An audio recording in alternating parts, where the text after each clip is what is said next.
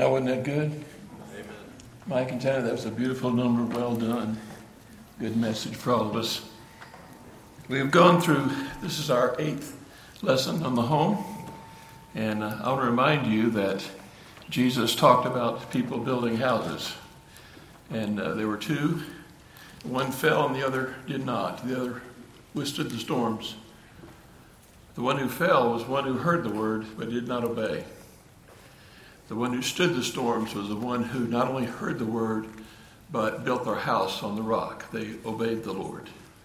So I trust that you understand that all the knowledge that anyone could give you, all the book you can read, unless you're willing to obey the Lord and obey the scriptures and follow the pattern that He has given us, uh, it'll do you very little good. I trust you and I challenge you that you would accept and adapt the phrase that I did when I was raising my children. That is, Lord, if you'll just show me what to do, I'll do it. Uh, sometimes we come to the end of ourselves, probably more times than we like to think we would, where we don't have the answer, where we are kind of stuck. So I trust that you will just go before the Lord and say, Lord, if you'll just show me, I'll, I'll just do it. And uh, follow what the Bible says. Uh, this final lesson is necessary. A wayward child uh, is a painful thing. Uh, it's hard. It is, you know, we, uh, we, our children come from good homes. They attend a good church. Some of them have been schooled in Christian schools. They have caring parents. But somehow, that arrow that came into our quiver that we worked so hard to prepare and send out did not follow a straight course. And uh, it's a very emotional decision. Therefore, uh, as there are in many things, there, there's a ditch on both sides of the road.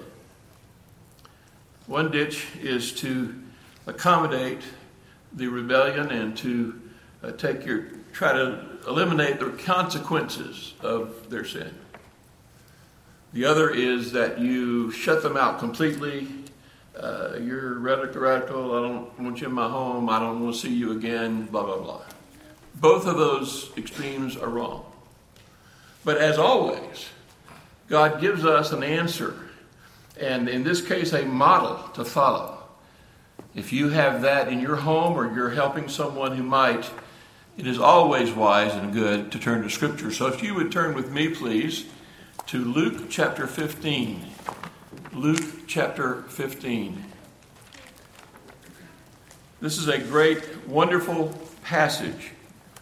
Now, I want you to notice, first of all, always when we study any part of Scripture, is to understand the context of it. What was going on? Why, why did Jesus tell these, this, these parables? And to whom was he talking? If you notice in verse number one, then drew near unto him all the publicans and sinners for to hear him. And the Pharisees and scribes murmured, saying, this man receiveth sinners and eateth with them. That is the context.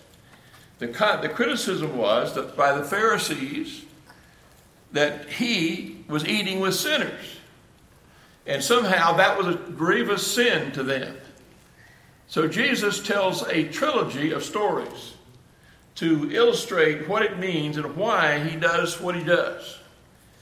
I really love Caleb where Caleb Becker someplace. I love your song this morning. I love the word. Before I loved him, he loved me. Before I sought him, he sought me. Isn't that, a, isn't that a great isn't that a great song? A great statement to say. And that's exactly the way it is. You know, these three parables tell us a lot about the Lord, about the Savior. Safe were the ninety and nine in the fold, safe though the night was stormy and cold. But said the shepherd when counting them o'er, one sheep is missing. There should be one more. So all through the night, on the stormy deep, the shepherd went out and sought for the sheep. He sought till he found him. With love bands he bound him. And I was that one lost sheep if we ever get over that, that the loving shepherd sought us and saved us before we even loved him. While we were yet sinners, Romans says, he died for us. So, this lost sheep, this first part of the, the first parable, talks about a caring shepherd, shows that side of our Lord. The shepherd who goes out and looks, not satisfied with 90 and 9, but wanting that one sheep to come back into the fold. The second story is a diligent woman who lost a coin. And she sought and swept the house and looked diligently until she found that coin. So we see a diligent woman here picturing our Lord and his work in our lives. Then we see this last one. There was a lost son.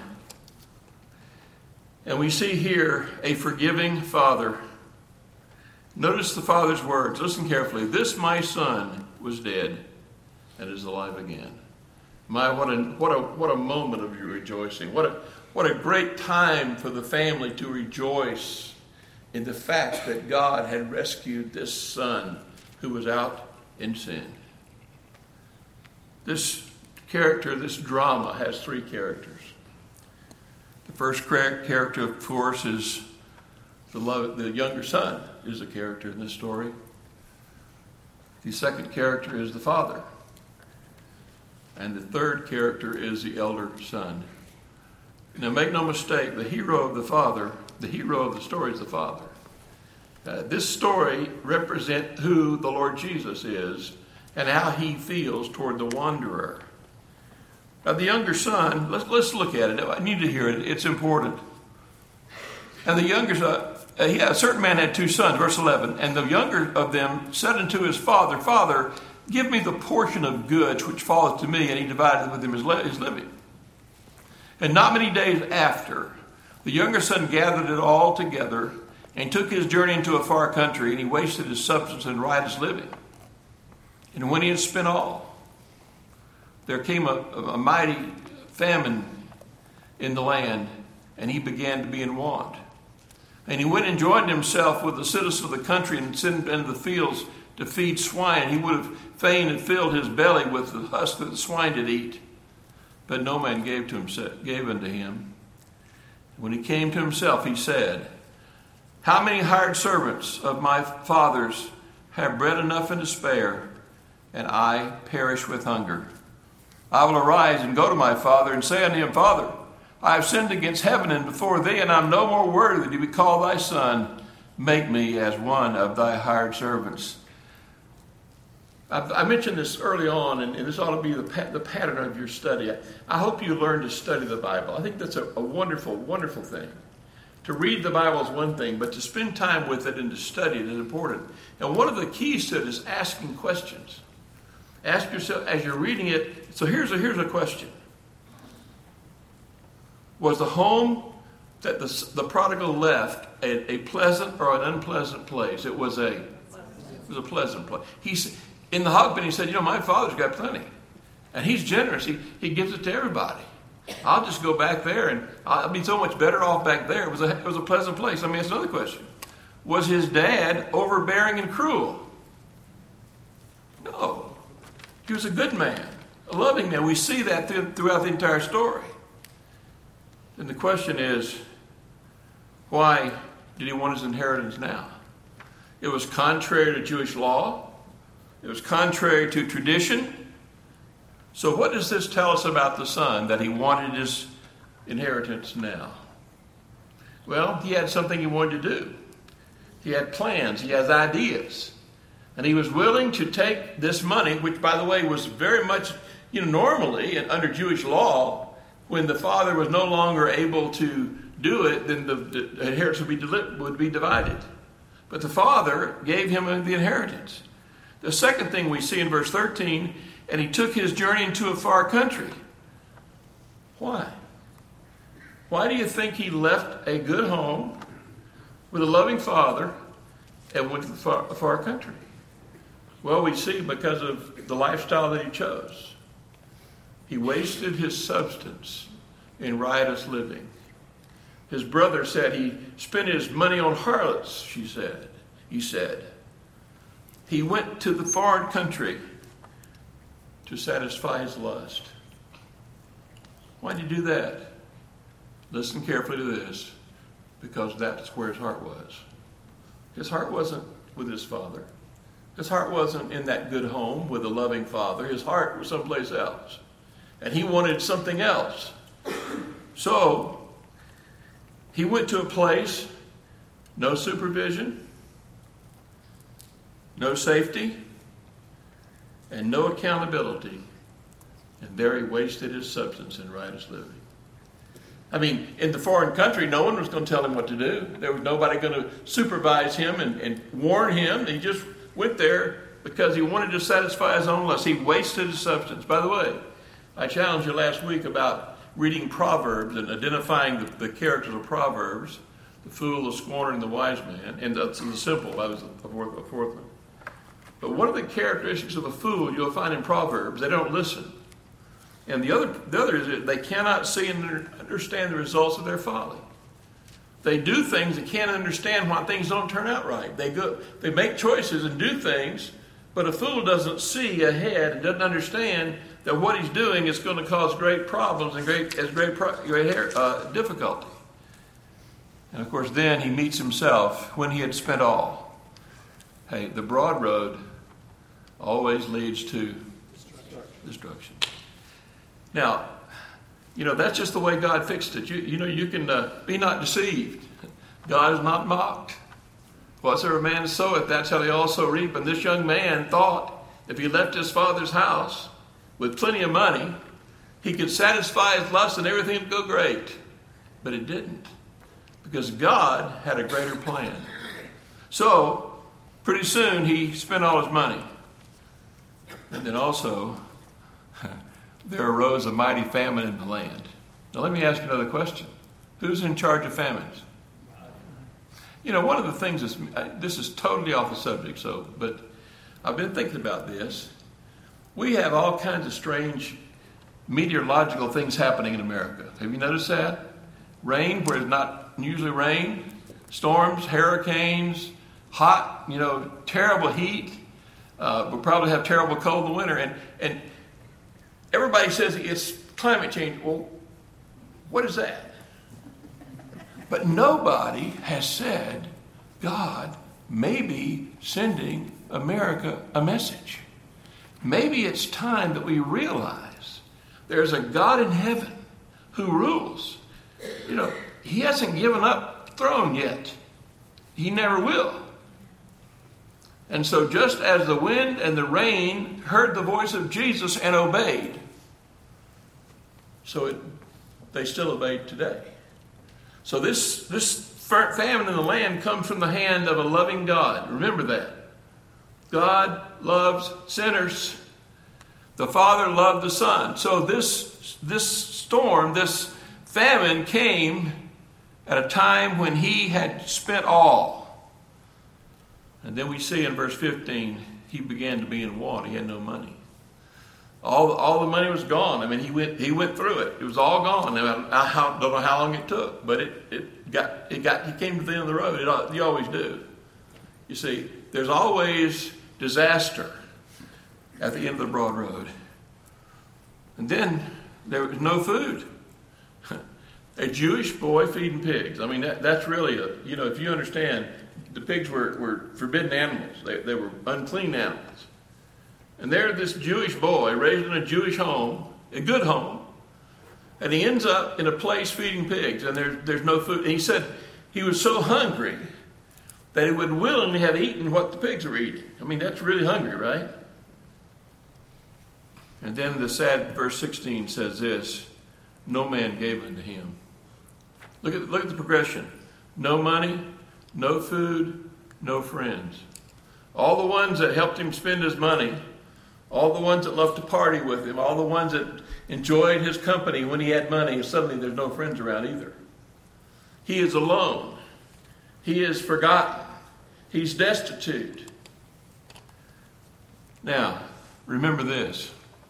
From our perspective, from the biblical perspective, all of these circumstances helped to bring the son home. All these things. He came to himself he realized what he had done. He realized where he was. So here's the question. I, I put it in here, it's a trick question. I don't often ask trick questions. This is one. You ready? Here it is. Was the famine a good thing or a bad thing? Well, it depends on how you respond to it, right? You know, uh, it is a good thing if you respond the right way, which he did. It's a bad thing if you respond the wrong way. Some people, in the middle of a famine, raise their fists and curse God.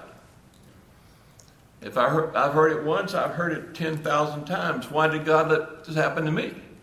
Well, because He's a wise God, that's why. Because He sends exactly the amount of rain and sun and storms that we need. So this famine was not a bad thing to the, to the prodigal. It helped to bring him home. It was part of the part of what God uses. Verse 17 of this chapter. It begins to get good. And he came to himself and he said, How many hired servants of my father's of my fathers have bread enough and to spare, and I perish with hunger? He came to himself. He began to see where he was. It's a wonderful thing when God brings us to the end of ourselves and we realize where we really are. What, what, where, how did I get here? I've often thought of lot. Lot's one of those guys that, that you know, it, it's fascinating in a, in a hard, a dark way. He was, he was Abraham's nephew. He was a man of a great heritage, a man who had great potential. And he, yet he chose that one choice to go into Sodom. Actually, he just pitched his tent towards Sodom. Didn't even go into Sodom. He just pitched his tent towards Sodom. And if you know the story, all the rest of it was just one disaster after another and unspeakable disasters that happened in his life. But he made that choice. But this young man came to himself. When he did, he remembered something. He remembered his father's house. He said, You know, my father's house wasn't so bad after all. Uh, at least at my father's house, I'm not hungry. I've got food to eat. And there are servants there, and, and, and I could I could just be one of them. I could, and you know, the servants were there; they were taken care of. I could go there; I could be taken care of too. So he realized where he was. He came to himself, and then he says, "I will arise and go to my father." Now, what was his opinion of his father? Well, we, we see a little hint to that. If you look at this, he said this. He said, uh, look, look if you would, look at, look at verse 18. Verse 18 says, I will arise and go to my father and say unto him, Father, I have sinned against heaven before thee. I'm no more, lo- I'm no more worthy to be called thy son. Make me as one of thy hired servants. Now to get this, he did not understand the depth of his father's love. He did not understand. He, he thought, he expected punishment. I mean, he's like, you know, I don't, I don't deserve it. I don't deserve it. You know, I've, I've wasted my money. I've, I've embarrassed my family. I've lived a terrible life, and my father should punish me. But he didn't understand. It was the father's love he did not understand. So he expected punishment, but he received grace. Uh, isn't that good? We don't get what we deserve. You know, no matter where we are, what God does with us, we do not get what we deserve. We get God's grace, praise God. And God never makes a mistake.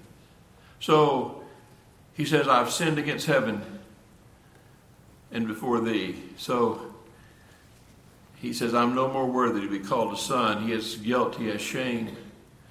But you know, guilt's not a bad thing. Not always.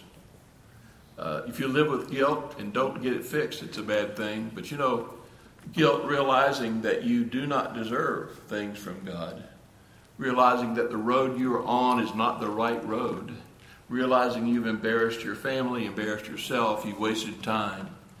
Realizing that is not bad unless you go to your Father. Unless you're willing to deal with it. God resists the proud and giveth grace to the humble. I mean, the, the prodigal had, I think, come to this place. He had, he had done, embarrassed his father. He had left home. He had done all these things.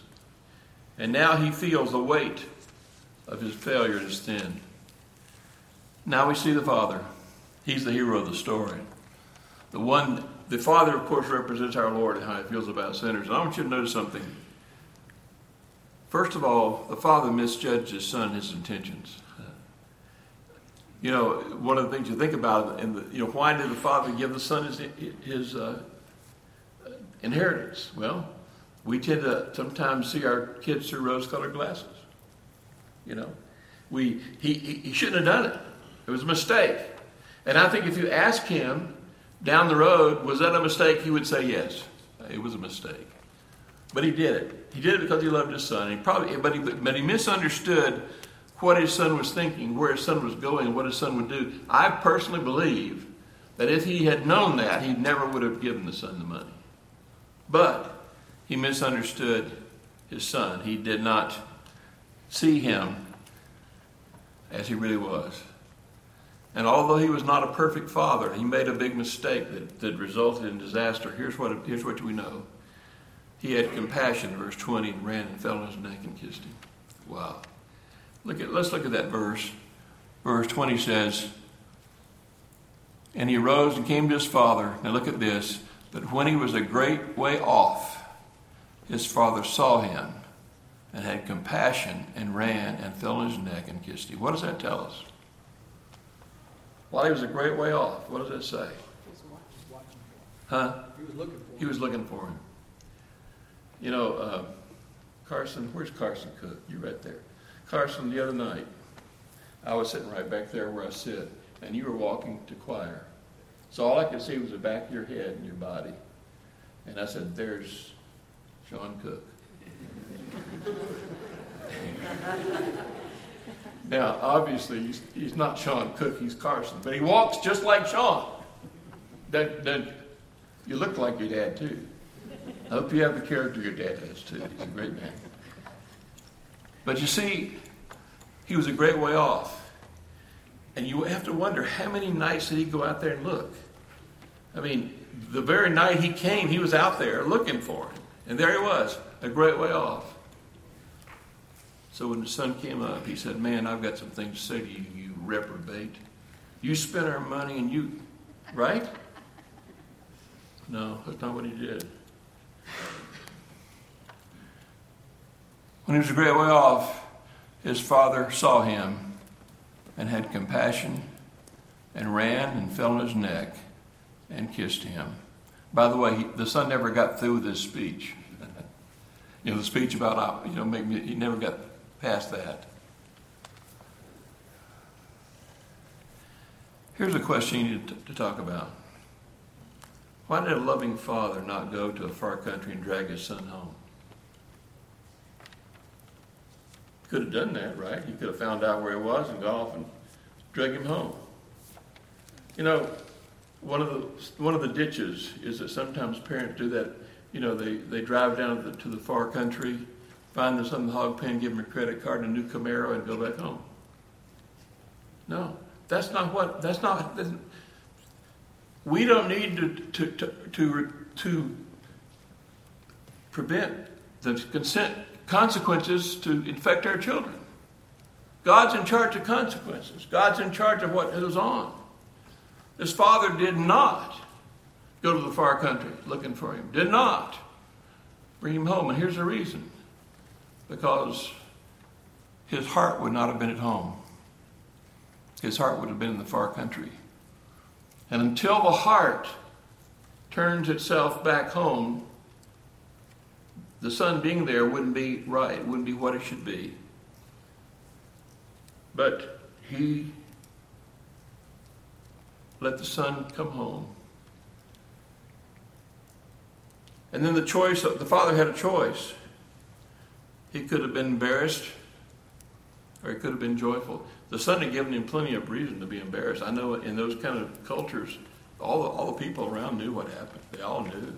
They all heard about it. I mean, they were a wealthy guy, you know, they knew about the son. All that was, maybe not all the details, but they knew. But I want you to see something. The Father never disowned the Son. What did he say when he came back? This, my son, was dead and is alive again. The, the prodigal was still a son in the hog pen. And he was still a son when he came home. And the father never, ever dis. The father restored him in front of the father's friends. Wow, think about that. You know, he, he could have gotten up and, and, and, embarrassed and talked about, you know, well, I know you know about my son, and we're all embarrassed about that, and you know, and, uh, that, that's not what he said. What he said was, This is my son. He was dead. He's, he's alive again. He was lost and is found. Let's rejoice. And so the father says in verse 23 And bring hither the fatted calf and kill it, and let us be merry. For this my son was dead and is alive again, was lost and is found. Verse 22 says, The father said to the servants, Bring forth the best robe and put it on him, put a ring on his hand and shoes on his feet. The four gifts of forgiveness. The gift, the gift the Father gave to Son is incalculable. It is more than money can buy. It is, it is a gift that is eternal. The first thing is the Father's gift was compassion. Instead of being angry, instead of being bitter, instead of being resentful, he had compassion on his wayward son. And then he put on him a robe. A robe in those days represented the family and uh, actually represented your, your place in the family. It rec- recognized the fact, fact you were a son. In Jewish culture, you read James talks about that a lot in the book of James. The clothes told who you were and where you were, you know, told all that. And so to, to have the robe put on him meant that he was part of the family. It identified him as not just a servant, not a slave, but one who was part of the family. And then he put on him a ring. The ring was used to seal contracts. The ring represented authority, a family authority. This was a son. He had the authority of a son of a family. And then he put on shoes. Family functionality. Uh, now, son, go out to go to work. Now do what you're supposed to do.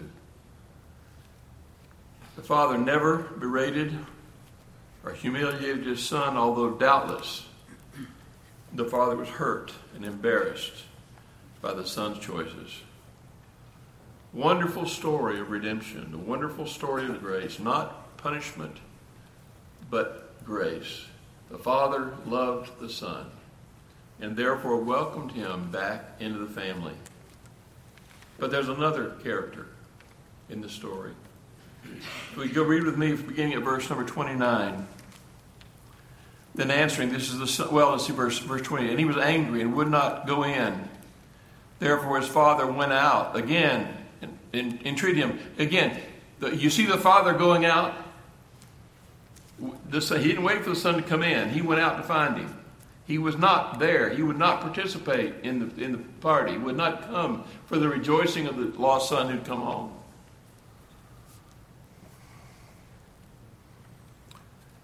And he answering said unto his father, Lo, these many years I do serve thee, neither transgress I at any time thy commandment, and yet thou never gavest me a kid that I might make merry with my friends. But as soon as this thy son was come, which had devoured his living with harlots, thou hast killed for him the fatted calf. And he, the father, said unto him, Son, thou art ever with me, and all that I have is thine. It was meet or appropriate that we should make merry and be glad. For this thy brother was dead and is alive again, was lost and is found. The last character of the story, and here's what I've labeled him the prodigal that stayed home. Oh, he was as much a prodigal as the one who left home and lived in the foreign country because he was out of touch with his father's heart. The most important thing at this point was the father's concern for that lost son. And the, the, this son never, ever recognized that. And when the son came home, in repentance, instead of acknowledging that and accepting that and loving that and rejoicing with everybody else, he was angry. He was mad. He was angry and would not would not go in. By the way, the prodigal that stayed home were those folks in the early part of this passage that said, This man receiveth sinners and eateth with them. Yes, he does. Aren't you glad he does? Amen. Aren't you glad he receives sinners? And aren't you glad he says, If any man uh, open the door, I will come into him, I will sup with him, and him with me. Aren't you glad we have fellowship with God around the table? Four things lost because of the younger son's choices. You see, sometimes we, we stop there and we don't think. There, there's a consequence. There always is. There's a consequence for living wrong. There's a consequence for wasting our life. There's a consequence. And this, this son, while he came home and was accepted back into the family and honored by his father and all the things that happened, there were, there were four things lost. One, the time in the far country could not be recovered. Those, those years were gone, they were wasted. I've wasted many precious years, Lord. I'm coming home. You know, it's a wonderful thing to turn to God at some point in your life. It's a wonderful thing to, to come back to God after having strayed, but it is a far better thing never to stray at all. If we walk in the light as He is in the light, we have fellowship one with another. And the blood of Jesus Christ, his Son, cleanses us from all sin. So the time in the far country could never be, could never be regained. The fatherly joy and peace, all those years that he was gone, we don't know how long it was, but however long it was, you know a loving father suffered knowing the, the son had done what he had done, had gone away and had lived as he had lived so the father's joy and peace was upset. The son, the son never recorded his inheritance. It was gone. I mean, the thing that would make him a, a, a, a wealthy man who would take care of his future, he had wasted. It was gone. It never comes back. It's gone. The other thing was his relationship with his brother. Now, there's no, no account that he ever made up with his brother, or the brother ever accepted him. I mean, it looked like it from what the Bible says. Of course, that wasn't, wasn't the end of the story, wasn't the part of the story, but it doesn't say that he ever made up with his brother. His brother accepted his. And by the way, did that hurt the father's heart? Does it hurt the father when people respond the wrong way when a sinner comes and gets right with God? Hey, the, the rejoicing my son was dead and is alive again. That should be the response of believers. That's exactly what this parable is teaching us. Jesus was, was criticized for the very thing that ought to characterize our life. We love people and we're willing to be with people, but willing to reach out our hand to people. So there are two nevers. Never knowingly finance rebellion. I am a generous man.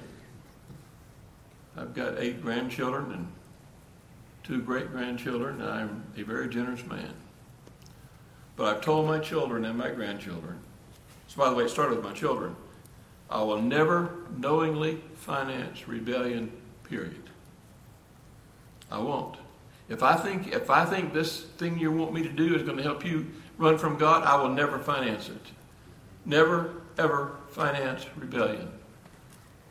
Number two, the second never is never continually preach to the prodigal.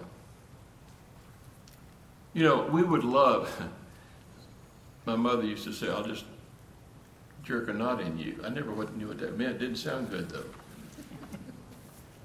You know, you, you really can't convict anybody else. Who does the convicting? The Holy Spirit and to continually, continually mind, remind a person of their failures and to preach at them and tell them how, what an all how embarrassment you are to my, my family. You've made me you embarrassed me in front of my friends. You wasted my money. What's wrong with you? And do it not just once, but all the time. I'll tell you what happens. They stop listening. And they stop coming around. and they won't answer your phone calls. And they won't come at Christmas and won't come at Thanksgiving either. I mean, you know, you shut the door. So never, ever continually preach the gospel.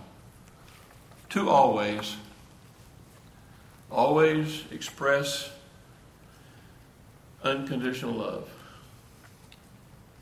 In your heart of hearts, you should say, There's no circumstance on earth that would cause me not to love my children.